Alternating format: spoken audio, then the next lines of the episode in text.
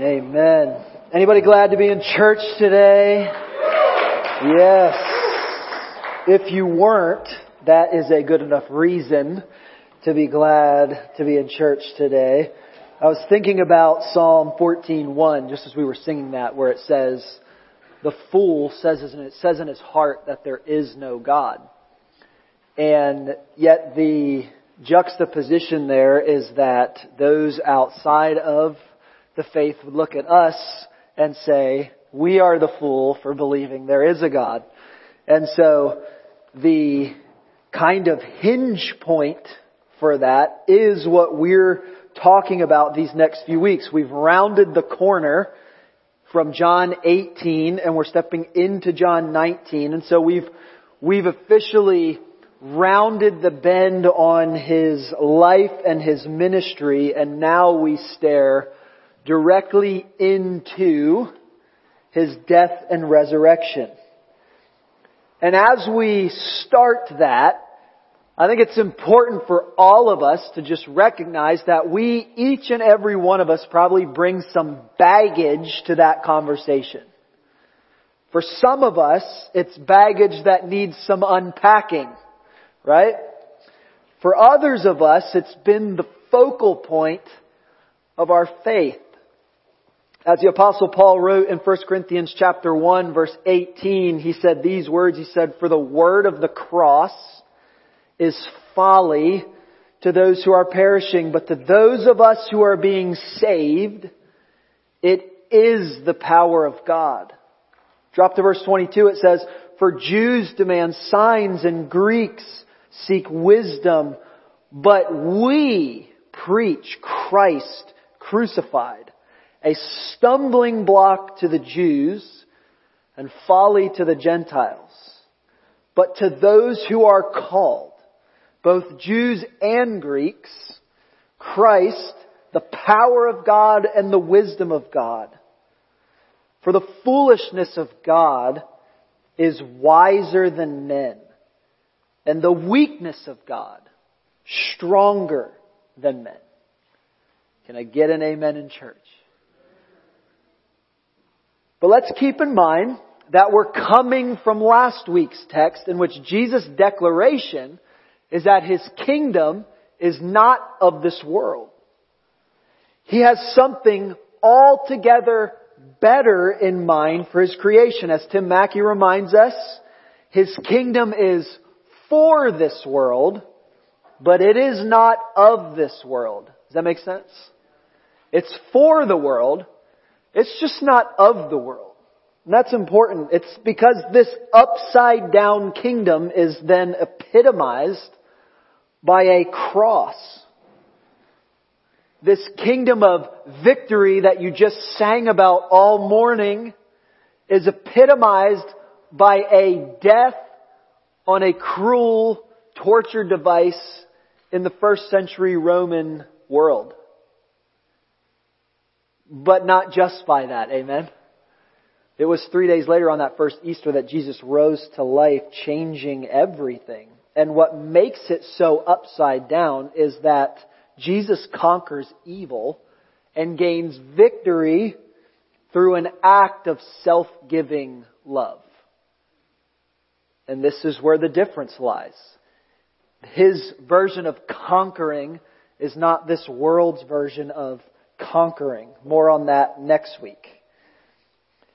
Although today Christians all around the world, millions and millions and millions of them, and honestly for a couple thousand years celebrate the death and resurrection of Jesus, it was not that way in AD 33. When Jesus went to the cross in those early days of that first century, he was not a hero.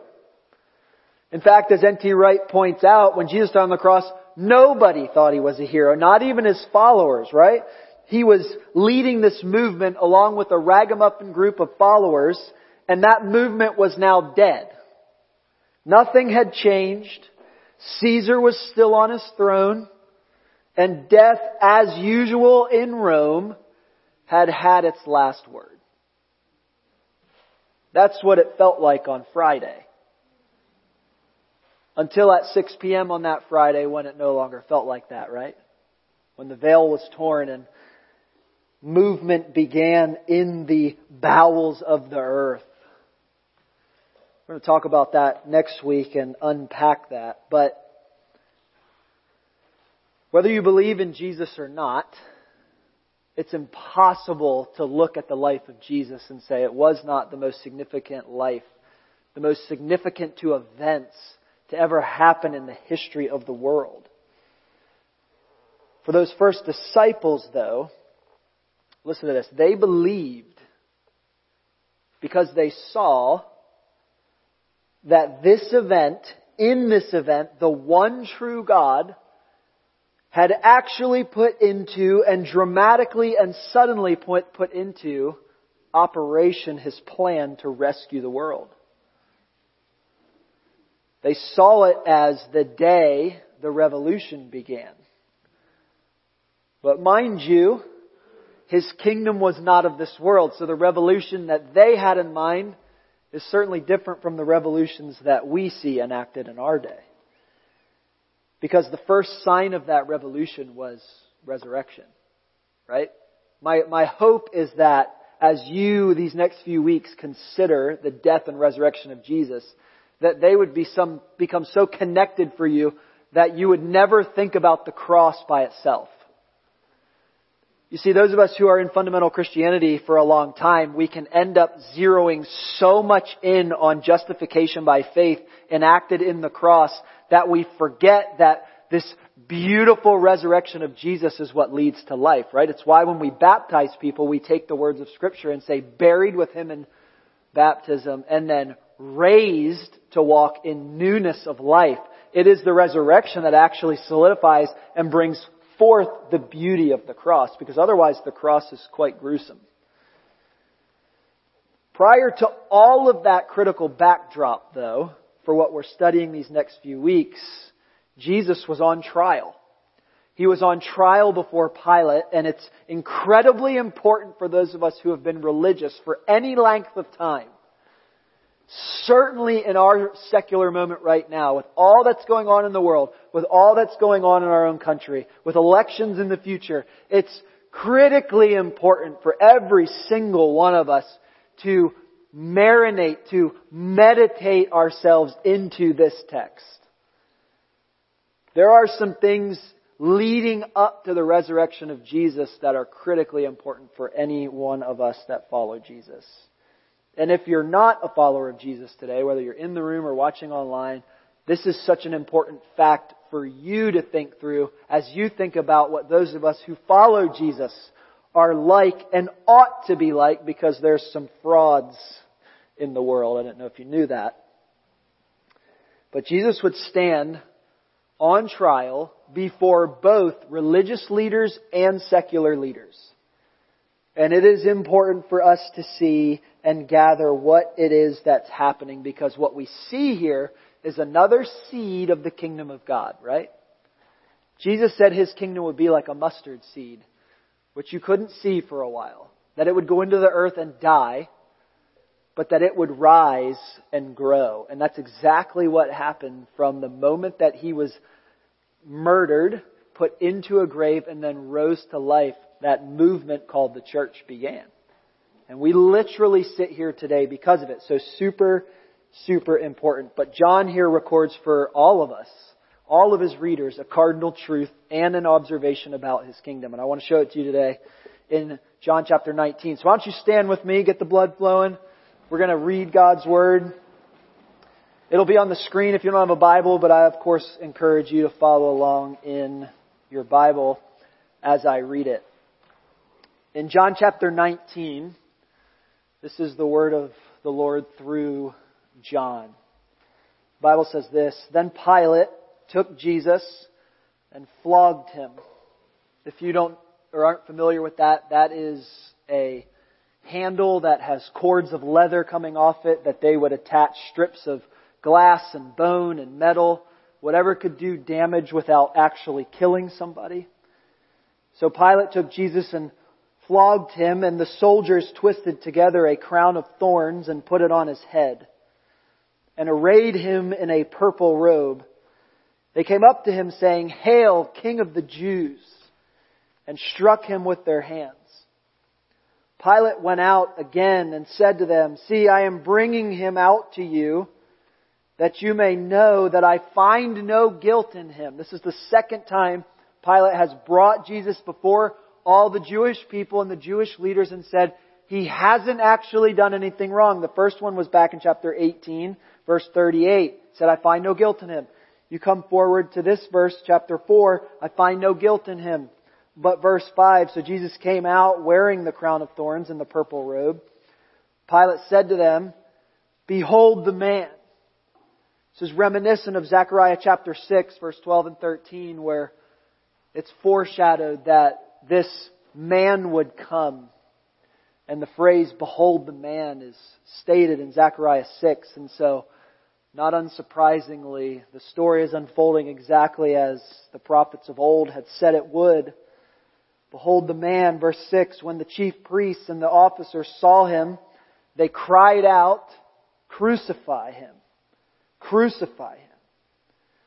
So Pilate said to them, Take him yourselves and crucify him, for, here's the third time, I find no guilt in him.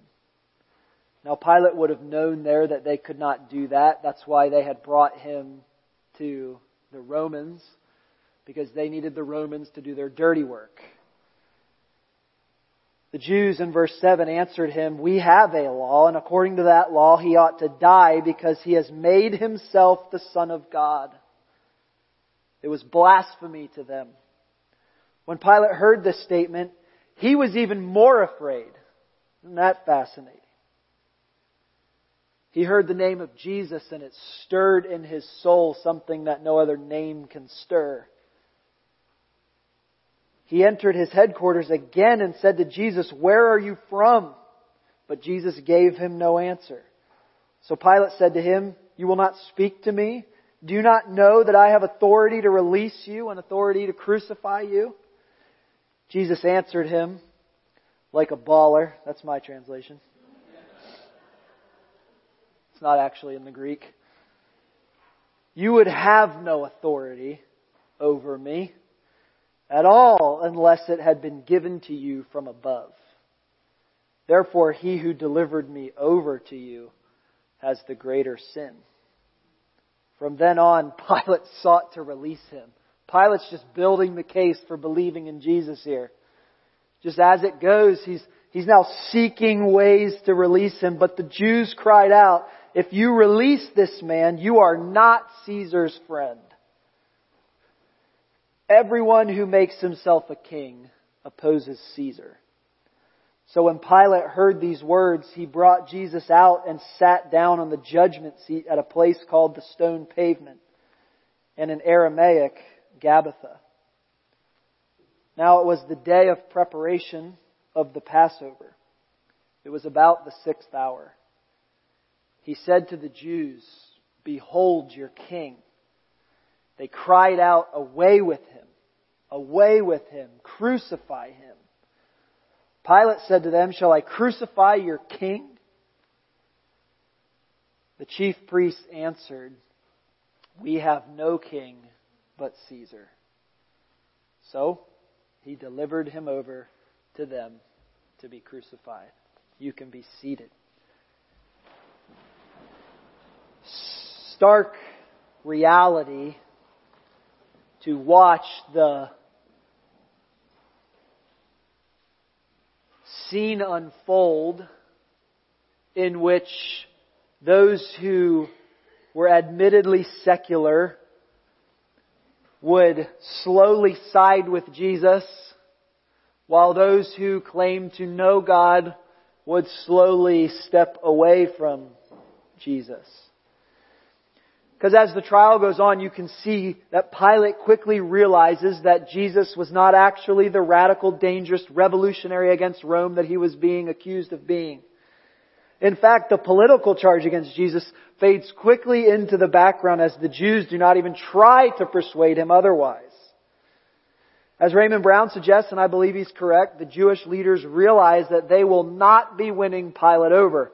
Three times in a row he says that Jesus is innocent. So they resort to blackmailing Pilate, which causes him to act against his clear better judgment. As he's seeking to find a way to release Jesus, he's suddenly caught between this rock and a hard place where the Jews have basically pulled the trump card and said, nobody who opposes Caesar is your friend. And so he has a decision to make. He can release an innocent man or he can put an innocent man to death and save his job. Pilate moves from dealing with these Jewish leaders and followers as humble plaintiffs to adversaries. He quickly realizes that they had the power to destroy his life. He tries strategy upon strategy, but fails and is forced to acquiesce to their demands. But listen, I don't think Pilate's the star of this chapter at all. I don't think Pilate's the star of this chapter at all. I would actually say in this particular sequence of events, it is actually God's people. Better yet, the leaders of God's people, egged on by God's people, that steal this show in the worst of ways. And is a cautionary tale for each one of us as we stand here in 21st century United States of America making our own decisions about who will be our king, who will be our Lord. Who will we surrender to? Who will we follow to when it becomes apparent that it is no longer welcome? In their persistence to have Jesus executed, they show a shocking, and I choose the word shocking strategically, it is a shocking, shocking loyalty to the emperor of Rome.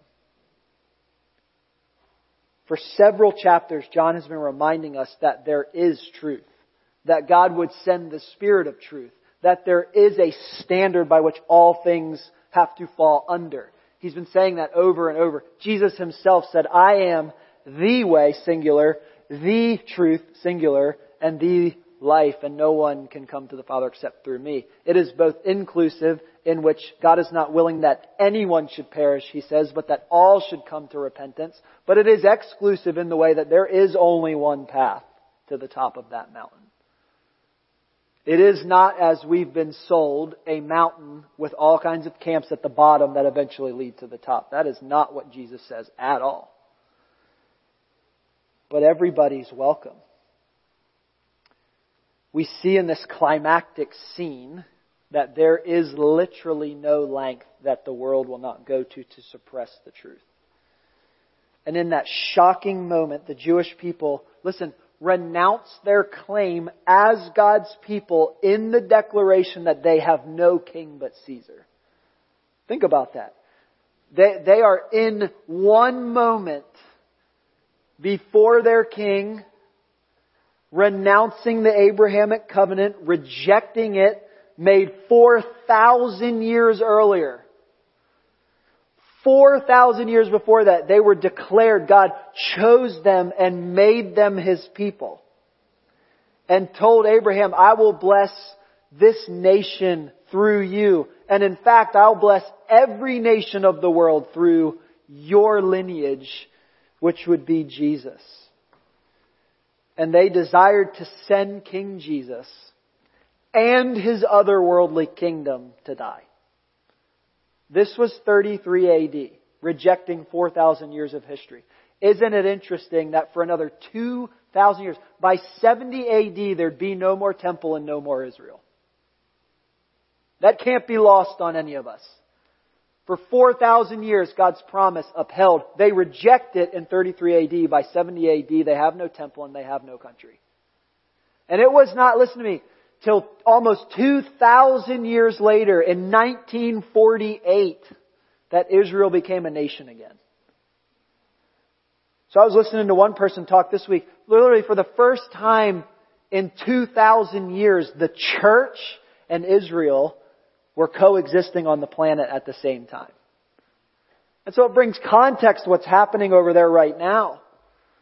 That all the way back to Genesis 17, I think, where where uh, Ishmael is born and the Arab people come, and we don't have time to get into all that, but it just gives you context to what's happening. For thousands of years, Listen, I'll just say it this way. Be careful what you wish for seems to fall short of the severe consequences that happen. And yet, for God, a day is but a thousand years and a thousand years but a day. But it does give us some things to process that who we declare to be our king really matters. It really, really matters.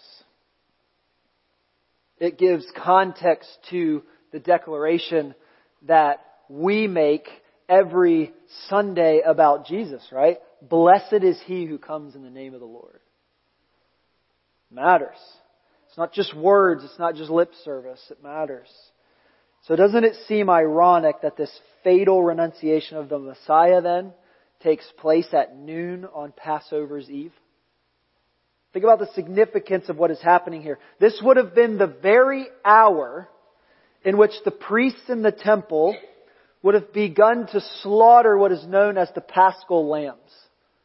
The lambs that would be slaughtered and their blood sprinkled for the forgiveness of the sins of the people were being slaughtered literally at the time where Pilate hands Jesus, the final sacrificial lamb, over to God's own people to be crucified at their demand. By the blood of the final Passover lamb, King Jesus, he would mark them as his own. And yet here they are, and they know no king but Rome's. Wow. Listen, how hollow their Haggadah praises would ring that Passover night as they judged their own selves by condemning to die the one who the Father sent into the world not to judge or condemn the world, but to save the world, John chapter 3. Listen, the beginning of John's Gospel begins with John the Baptizer's declaration, Behold the Lamb of God who takes away the sins of the world. That prophecy now fulfilled as Jesus' trial comes to an end and he is delivered to crucifixion to pour forth the blood that will cleanse all from sin. Truly, as John sees it here, God has planned this hour. Next week we'll dive into the, the, the particulars of the theological significance of the crucifixion and what is accomplished by it. But for today, the question ringing in my ears and hopefully yours for each of us is this. And I want to put it on the screen because it matters. This question. Who is your king? Who is your king? Because here we have religious leaders looking for the Messiah for hundreds, thousands, four thousand years. And he stands before them and they declare publicly, we have no king but Caesar. Notice that they didn't even just say, we don't think you're the Messiah. No, no, no. They went so far as to show their hand, didn't they? No, no. We have no king but Caesar. Listen, if I have to draw the line for us over to our own moment, I don't think I do. Uh, listen, the kingdom of God has zero wiggle room for nationalism. The kingdom of God has zero room for Christian nationalism. The kingdom of God has zero room for atheism. The kingdom of God has no room for those of us who practice practical atheism where we declare with our mouth one thing and we live a different thing. The kingdom of God has zero wiggle room for any other theological or religious system. There is only one way. Let me say it to you this way, friends. We have, and this will be on the screen too, so I want you to process this. We have no king but Jesus. There is no king but Jesus. The Old Testament said the heart of the king is in the hand of the Lord. Jesus said to Pilate, You would have no authority if it hadn't been granted to you from above. We have no king but Jesus. But here's what's awesome. When I stand here and I say that to you, it's going to stir something in you. But let's address exactly what it does stir in us. What I'm hoping you don't see is the dude on the white horse with this flaming sword. it's not what he's trying to say. This makes way not for war, but for the Prince of Peace. This makes way not for capitalism, but for shalom, human flourishing. For the kingdom of God breaking into the earth as it is in heaven through the love of His Son through us, God's people. That is the thing we want to give our lives to. That is the picture of kingdom come on earth as it is in heaven that we are called to. It is, it is none of the things that our world has conjured up for us to believe in. No, no, no. It's what Jesus said in Luke chapter 4. I have come to set the captives free. I have come to bring sight to the blind. I have come to be a ransom for many. Jesus is in fact setting up a different kind of kingdom. But it is epitomized at the cross. And so we, we say all of that so that we can approach the communion table in proper fashion today. Because what we are after is we love because He first loved us. When He went to the cross, we sang it, and we're going to sing it again in a minute. I don't know what they had planned, but that's what we're going to sing. Kevin rolling his eyes on the inside because he's too nice to do it to me on the outside. Jesus paid it all. All to him I owe. It's not just a song. It's a creed. Sin had left a crimson stain. He washed it white as snow. And next week we'll dive into the significance of the particulars of that. But I just want you to sit with today as we partake of his body and blood, right? 1 Corinthians 10, as we participate in his body, as we participate in his blood, as a community of people, one church. I just want you to sit with that question. Who is your king? And, and not just by word, but by lifestyle, but by daily choice. What would your life declare is the King, is the Lord of your life? And I don't say that to you to make you feel guilty. It's just simply reality. Psalm 14:1 to bring us full circle. The fool says in his heart that there is no God. Jesus has offered a way. He's made a way. If you are not following Jesus today, can I just invite you to the greatest thing ever? to surrender your life and will and desires and dreams to Him. The Bible says if you lay down your life, you'll find it. So if you have been searching for the thing that will make your life what you've always hoped it will be, enter Jesus Christ. He is the way, the truth, and the life. And He is offering to you, just as He has for thousands of years, to bless you, just like He did Abraham 6,000 years ago. He had, here, here's what's crazy. He had you in mind 6,000 years ago when He looked at Abraham and said, I'm going to bless all the nations of the earth through you. Because Jesus would come. And there's nothing that gets me more excited than to think about someone crossing from death to life. Next week, we're going to baptize another beautiful child who's going to declare that he wants to follow Jesus. Incredible. So listen, if today's the day for you to surrender to Jesus, going to baptize you next week. It's going to be great. Okay? Because there is no other name given among men by which you can be saved. You're not going to find it at work. You're not going to find it in money. You're not going to find it in your friends. You're not going to find it in other religions. You're only going to find what you're looking for in Jesus. Amen. I want to invite you to stand with me. I'm going to pray. I'm going to have the band come. We're going to take communion together today. So I ask Pastor Jerome and Pastor Tim if they'll come up and just grab these baskets and as Kevin and the band just start to play behind us and give us our the mood for the moment. I'm just going to ask that Pastor Tim and Pastor Jerome just begin to walk through the crowd. I think one of the things that I love about the imagery of that, and I realize you don't get to stand up here and see it happen, but it's fun for me, so thank you, to watch the body of Jesus go to his people. There's something significant in that. So you guys can, can go ahead. But as it's coming to you, I just want to invite you, as 1 Corinthians 11 says, to examine your life.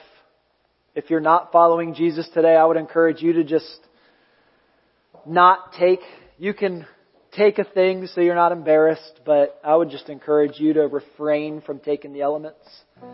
We think it's a really big deal for those that follow Jesus because we believe that Jesus Christ gave his life for us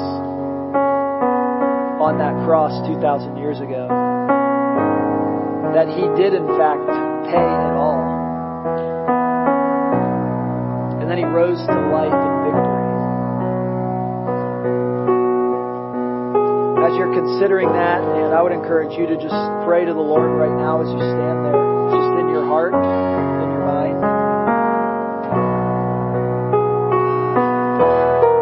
The Bible says this in 1 Corinthians 10. There's a warning. It says, Therefore, my beloved, flee idolatry. Truly, for those religious leaders standing before Pilate, there was an idolatry problem. They were worshiping themselves. But Paul says, I think I speak to sensible people. Judge for yourselves what I say. The cup of blessing that we bless is it not a participation in the blood of Christ? The bread that we break, is it not a participation in the body of Christ? Because there is one bread, Jesus, we who are many all around the world are one body, for we all partake of one bread. It's powerful that in Jesus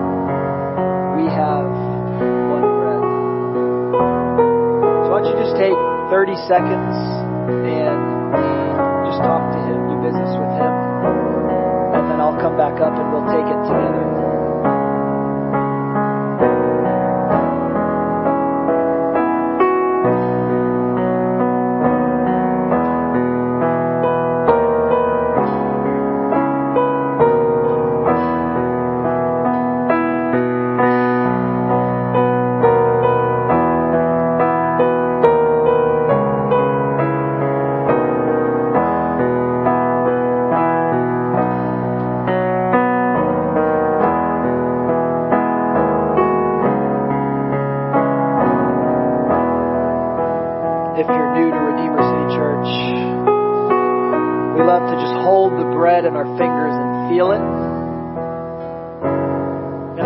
This first verse, it's going to mention that Jesus' body was broken for you. And as I read those words, I'd encourage you to just hold that bread up to your ear and break it.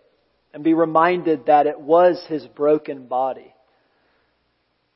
that was broken for us, for you, for me, for our sin, that we could find life and find it to the full. So the Bible says this in 1 Corinthians chapter 11 verse 23, the apostle Paul's writing, to his friends in a church in Corinth, and he says this, For I received from the Lord, that's important, right? It's not his opinion. It's the Lord's. I received from the Lord what I also delivered to you. And then here we enter the scene that we just studied. That the Lord Jesus, on the night he was betrayed, took bread as you're holding in your hand. And when he had given thanks, which we've been doing all morning in song, he broke it. I'd encourage you to do that. And he said these words This is my body, which is for you. Do this in remembrance of me.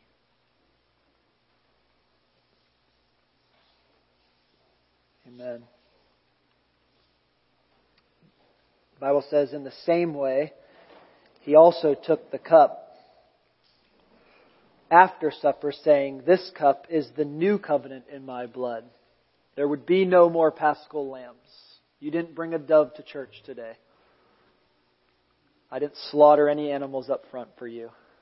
Praise God. I would struggle to be a pastor. but in fact, Jesus was that new covenant, and He made a way for you to be right with God.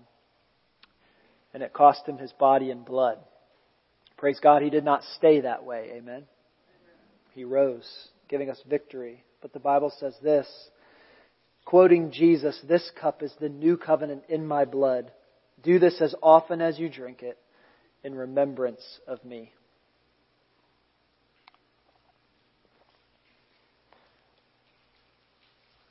And the Bible says, For as often as you eat this bread and drink this cup, you proclaim the Lord's death until he comes.